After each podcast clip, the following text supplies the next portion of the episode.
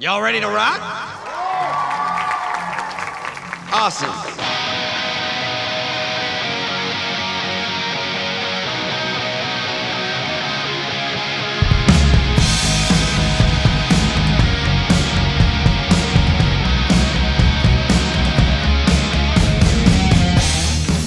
Hi, I'm Chris White, and I wrote and directed a coming of age music movie set in a world that, while very real and important to me when I was a teenager, is more on a foreign planet or alternate universe to most people. This past year, we screened Electric Jesus, a comedy about a group of heavy metal missionaries in the summer of 1986, at dozens of film festivals across the United States and we're just about to release the film everywhere. Audiences have bonded with the characters and the story, but more than a few have asked questions about the music and the subculture that produced it. So, we thought it'd be fun to pull back the curtain and take you into a world of too small spandex pants, too much hairspray, and lest we forget, Bibles. Electric Jesus, the music behind the movie, is your VIP backstage pass into this crazy world. And in the immortal words of Skip Wick, our Christian rock huckster with feet of clay and a bad toupee, Praise the Lord and pass the ammunition.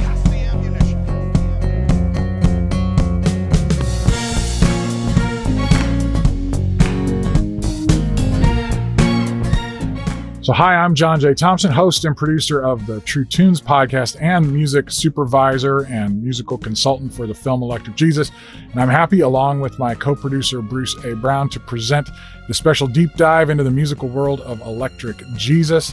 And over the course of these episodes, we'll be speaking with those responsible for the music in the film itself, the musicians and the songwriters and composers, as well as the cast and performers. But we're also going to talk with several of the artists who were actually making Christian rock music back in 1986 when this story takes place and can tell us what it was like in real life because actually this was a real world. And I'm here with writer director Chris White. Hello, Chris. Hi. How you doing? John. Hello. And prove I'm that you're actually here Mhm, I am. in this virtual studio with me. And um, Chris and I will be on this journey together. Uh, Chris is actually going to take the wheel and uh, and guide the the conversations. He is the uh, creator of the Electric Jesus universe, and we're going to jump right in here with a conversation. What's what's kind of your vision for this Electric Jesus podcast as we get going here?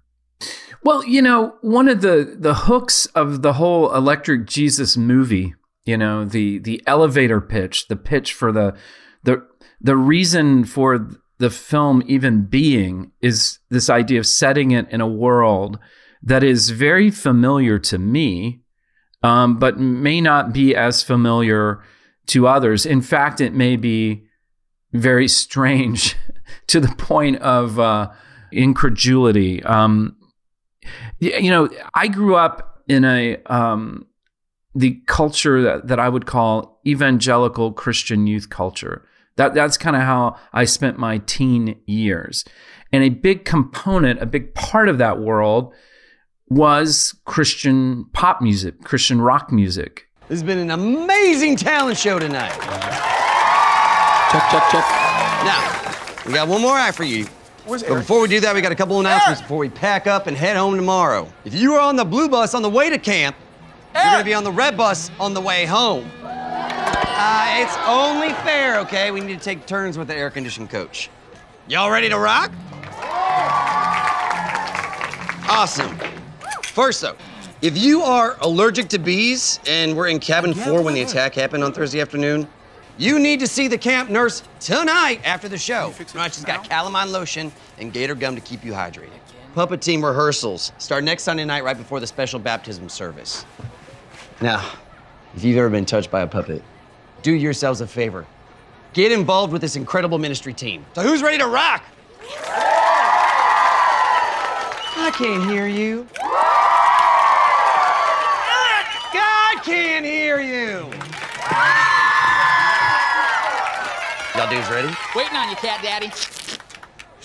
These guys like to call themselves 316. But you and I, we know them as Michael, Jamie, Cliff, and Scotty. Closing out this year's Camp Harmony talent show. Three, six, two!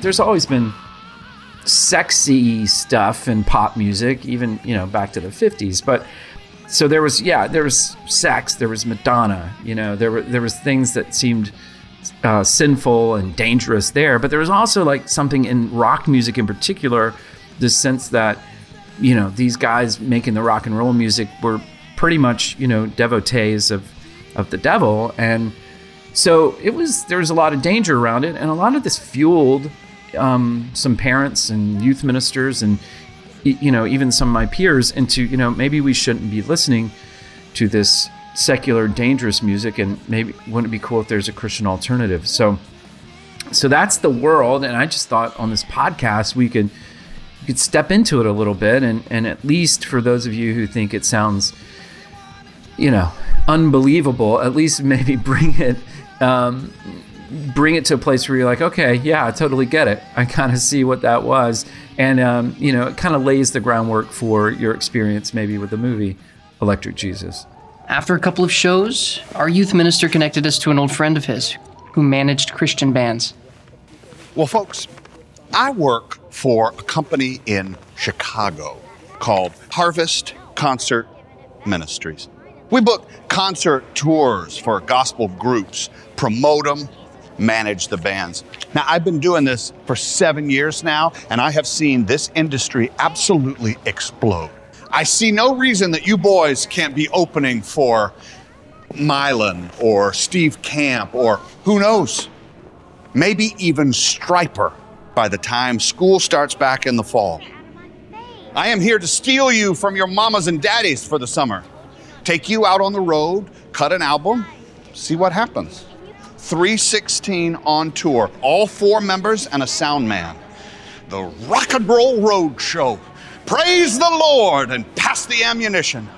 In describing the movie as it's finished now and done, are you saying this is a Christian rock movie?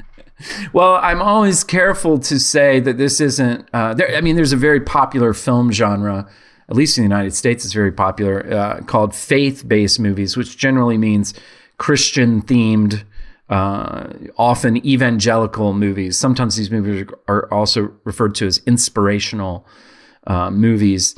And um, so that is not what Electric Jesus is. There is no, um, the film doesn't have an agenda to um, convert somebody or to to tell a Christian truth um, in in a way that's to you know rally Christians or something like that. And again, that's a that's an established genre that's uh, very successful. Um, but kind of like what Christian rock music was in the 80s there was yeah. there were christians making rock music and then there was christian rock music that was really just there to de- to deliver a message and to create this and sustain this uh, entertainment machine for Christians. And and there's a distinct difference between those two. And this is not that kind of film. This isn't uh, a film designed specifically for Christians right? Right right. And and it's not that I don't think uh, Christians will enjoy the movie and be entertained by it um, and probably have some fondness and nostalgia uh, some good feelings about it, but it's it's just not it's not specifically for Christian people. It's just it's kind of meant to be a you know for everybody, or at least people who uh, grew up and fell in love and had their heart broken, and you know are you know, go back to it and think about it from time to time because that's what it's for. So how do you describe it then? What what what is the genre of this movie? Uh, coming of age. It's coming of age rock and roll comedy. And so, what is coming of age? What is that? I, I mean, I, you, we hear that phrase all the time, but what does coming of age even mean? Well, in the sense of uh, coming of age would be a movie where young people become more adult like, right? I think in general, we understand that to be when a, when a child maybe loses a sense of innocence but gains uh, a, a wiser perspective or a more adult perspective. And that covers you know the the John Hughes movies of the 80s, like The Breakfast Club, would be coming of age. But that it's a very popular genre now. You know, um, I, I think, um, you know, one of my favorite coming of age movies a couple years ago was Lady Bird uh, Greta Gerwig's movie um, that was that was really about um, the coming of age. I guess in that story is about a young woman who's leaving home and going to college. You know, finishing high school and passing through that gateway to a life outside of the, the familiar world uh, that she grew up in. Frankly, it's just a topic we're all interested in. You know, we're we're interested in. You know, when we get to be old, like you you and I, we are we have a fondness for the things when we were younger. And and as we watch our children grow, we empathize with their journey and and and see ourselves in them. You know, so this idea of coming of age is something that's very prevalent um, in our society and has been communicated artistically um, for years, years and generations. So it's not so much that it's a new genre, but it is a, it is it is a film that ultimately is about somebody uh, losing some innocence and finding some wisdom. Do you have a girlfriend?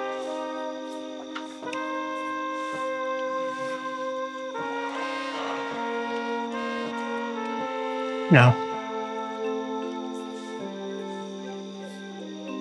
Have you ever had a girlfriend?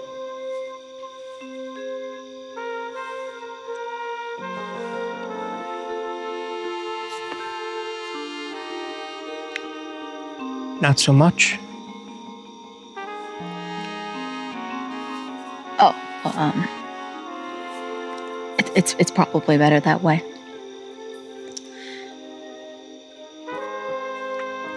Daddy says he misses Mama, but he does better ministry as a widower.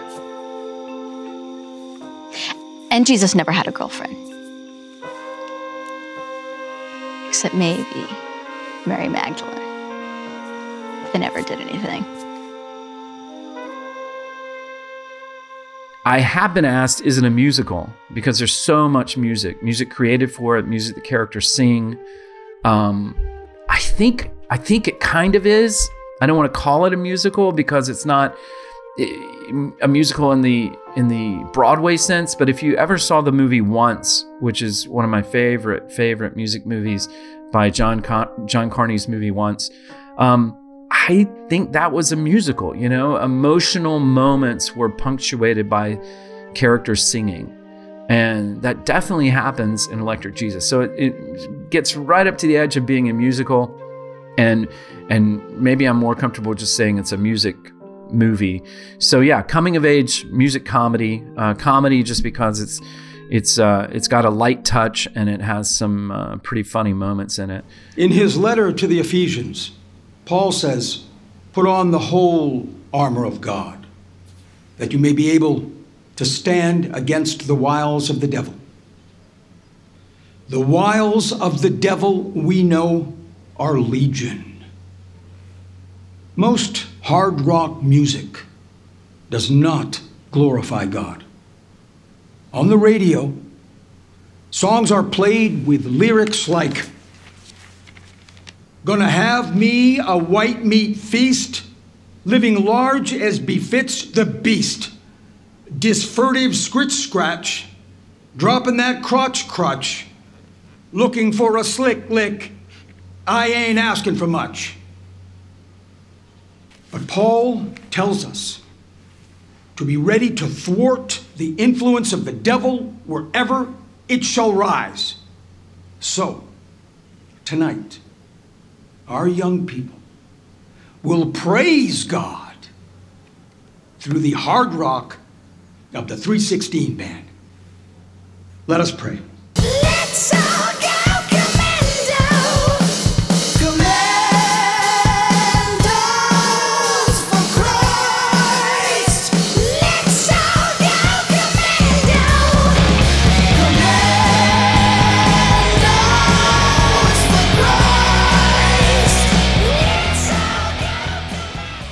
It is a different approach to say I'm going to kind of blast a message out there that I want you know my intention is that everybody hears it and on some level assents to it it's kind of like when religious people come to your door, knock on your door, and they want to tell you things about their religion and want you to. I'm, I'm just always mystified by that. Like, I, I, I don't know why I would have those kinds of conversations with you, a complete stranger. It just maybe that's a, a cultural or a generational thing. Maybe that's something that was more popular back in the day at another time. But right, you know, I've always thought that was a little weird. So I wouldn't presume to have a religious or even Christian conversation with you, uh, audience member, I don't know.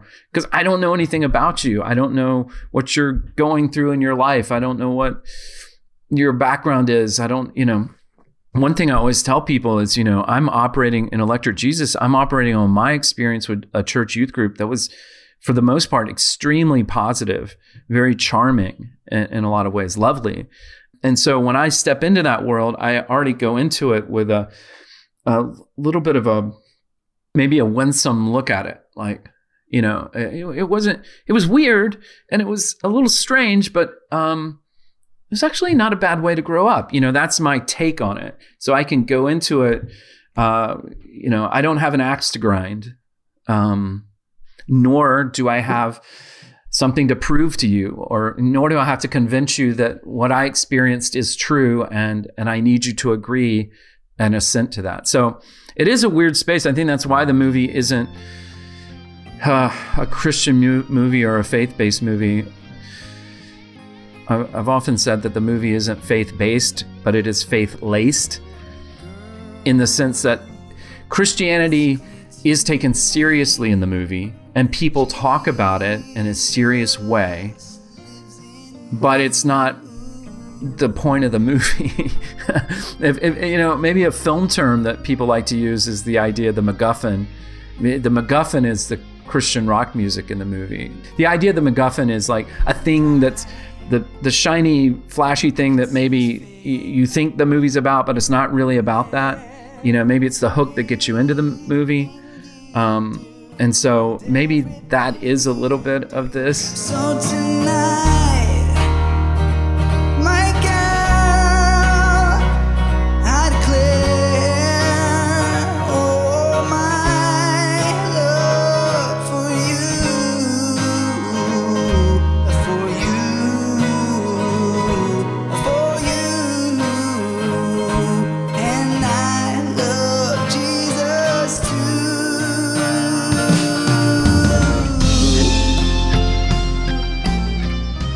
consider how our generation consumed music um, in, in, in, in a widespread way. I mean, the Walkman stereo, where you could slip a plastic cassette into a tiny little thing that could fit, you could clip on your belt and put headphones in your ears, and you could experience music all by yourself wherever you were. Now, yes, of course, the 80s cliches, the big boom box and the loud blasting music.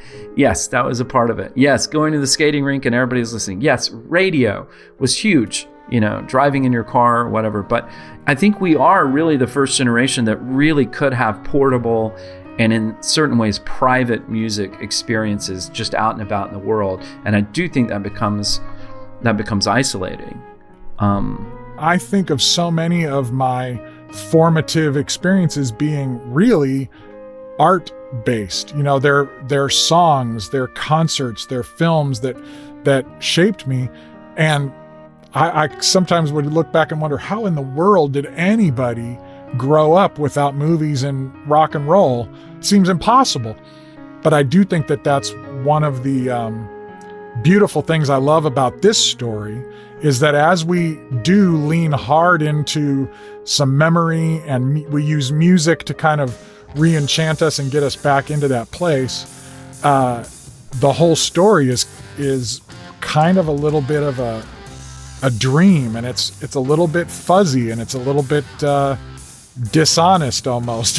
that's the way our memories kind of are, and that's even the way our coming of age is. Like I I thought I was a lot more grown up than I was when I was 13, when I was 19, when I was 25, even when I was 30. I was like, I still had more coming of age to do, and I know I, I still do now. I use you all as a darling. You know I'm only here for right to the top. Making it home is the cream of the crop. Ambitions, I'll set my sights. I just wanna see my name. Music, for me, I know it is for you, is a time machine. It just takes the tiny snippet of a song, and I am totally transported um, to maybe a long ride in the car with our parents when you're a kid, or a, a teenage crush, uh, the birth of a child. I, I still mark the birth of my oldest daughter with the Smashing Pumpkins song 1979 because it was I was listening to that all the time when Gibson was born. You know, truly nothing can make your life flash before your eyes like music. Specifically, uh, I would say the lost art of the mixtape. A mixtape used to be a way to, it was kind of, it, it wasn't always a love note. Although it was frequently a love note, it was a way to communicate to this special person, like, these are the feelings that I'm associating with you. Okay, so it can, it was often a love note, but it's also like, to to a friend, a platonic friend, that there's no romantic intention. It's just like we're solidifying our friendship by saying, "Listen to this," and then that person comes back to you with like, "Yes," and listen to this, and these exchange of tapes became something special, and that that you know that changed into an exchange of CDs. Eventually, I can still remember even making CDs for my my kids here's a CD, you know, this is all the dad rock you need to know about right now, that kind of thing. Or now, I guess now it's the Spotify playlist, right? So, so I think that there's something very nostalgic about that. And if you've ever, have you ever gone back and found like an old mixtape or a mix CD? Here's one right here. In fact, this is actually in the movie. These are tapes that we actually used as props Yeah, that's right, yeah. Jesus. So these were tapes I made off of WCRM, which was a Christian station in Chicago that from 9 to midnight played rock and alternative music like the 77s and U2 and stuff like that. It's funny, it says uh, tunes on one side and what else on the other side. and I made tapes off the radio, you know, like I probably have 10 or 12 of them. And then I had a double cassette deck, so I would kind of take the mm-hmm. best songs and put them on keeper tapes. One of the scenes in the movie where Eric goes on this tirade about all these bands and he says, That's just what I carry with me. That's actually based on the fact that I carried hundreds of songs with me at all times. Burning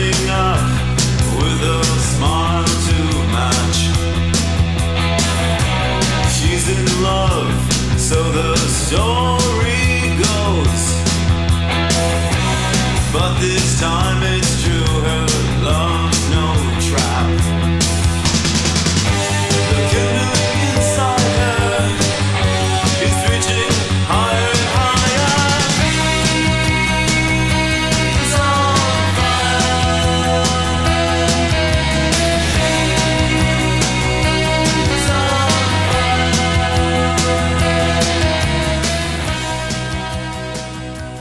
with Electric Jesus, it's definitely a memory movie, and we um, we at least on this podcast, I I think what will be cool or what I'd like to accomplish with it is I would like to step into the process of how we made original music for the movie that is from the era, but also filtered through a memory, um, and what you know how that was created, but also talk about not only talk about songs that would have been important to our characters in this world, songs that were also important to us.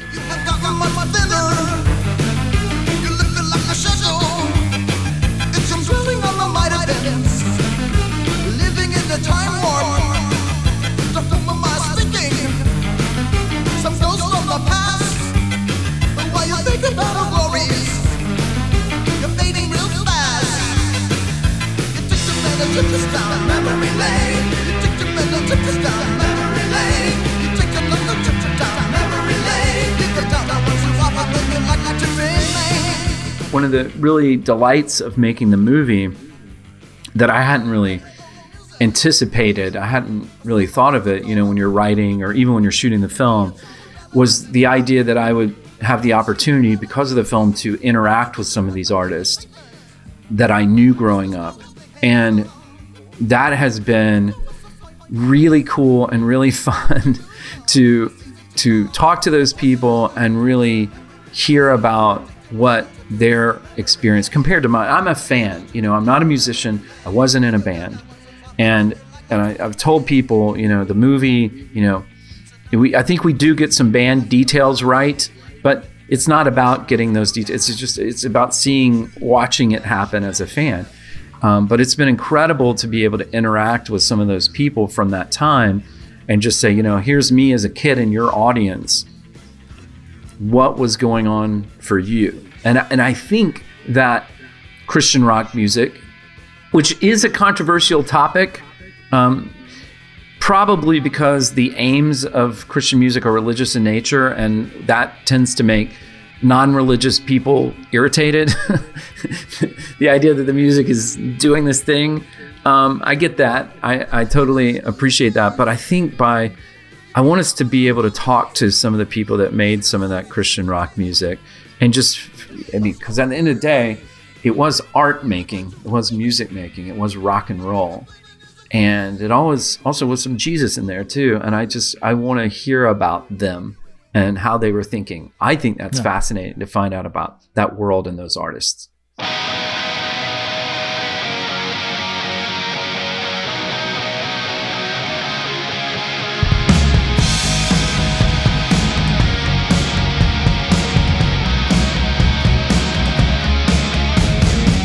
Well, there you have a bit of our brainstorm session for how this series will proceed. Since Chris and I had this little think tank, we have already conducted most of the interviews for this first season about the music behind the movie Electric Jesus, including really great conversations with Daniel Smith, I think it's a great record, and it's it's it's all over the place. And, and I think right now, between now and when the the movie comes out, it, it's a slow burn, right? So I mean, I think I think people can have fun with it now and, and enjoy it on a certain level. I think once people see the film, I think they're going to go back and enjoy it on a on a, another level.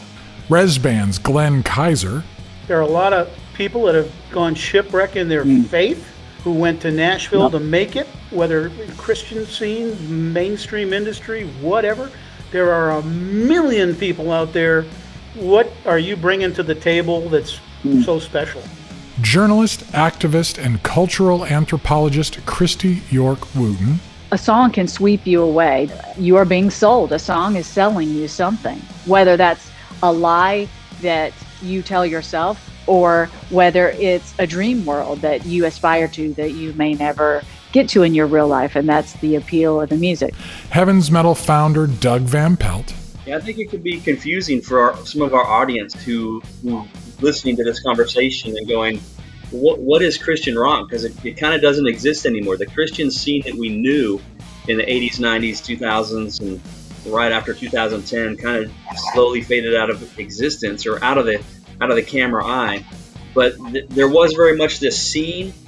One explanation might be, well, maybe this was a move of God Dr. Leah Payne, who is an author and professor at Portland Seminary, I was raised by Jesus people, and my dad did not like what became CCM music, and so he would not let us listen to it in the house when I was a kid. Like I grew up on Larry Norman, Second Chapter of Acts, Keith Green, and then I just I was a really big nerd. So I was huge into musical theater as a child and as a young adult, which has almost nothing to do. But this is why I love Stryper. The theatrical, like over the top, gender bendy stuff is totally musical theater if you think about it. Michael Roe of the 77s, and all of a sudden I realized that wow, this this is getting really serious. This has gone way beyond just an evangelistic tool. We are starting to get inside the fabric of people's lives and having an effect on choices they're making. And I realized that at that point I needed to take what I was doing more seriously because I didn't want to play with people's lives. I wanted to feel like you know, if I'm going to put a piece of art out there, I want it to have integrity and I want it to be something that someone can relate to and maybe it can help them. and more. The Electric Jesus podcast is produced by myself, John J. Thompson, and Bruce A. Brown for Gyroscope Productions and is intended for the private use of our listening audience. All of the music and film clips on this episode are protected by copyright law and are used by permission and, with the exception of previously copywritten materials, are the intellectual property of Blue Tape Records LLC and are protected by U.S. copyright law. For complete show notes, visit ejesuspodcast.com. For more information about the Electric Jesus film, visit electricjesusfilm.com.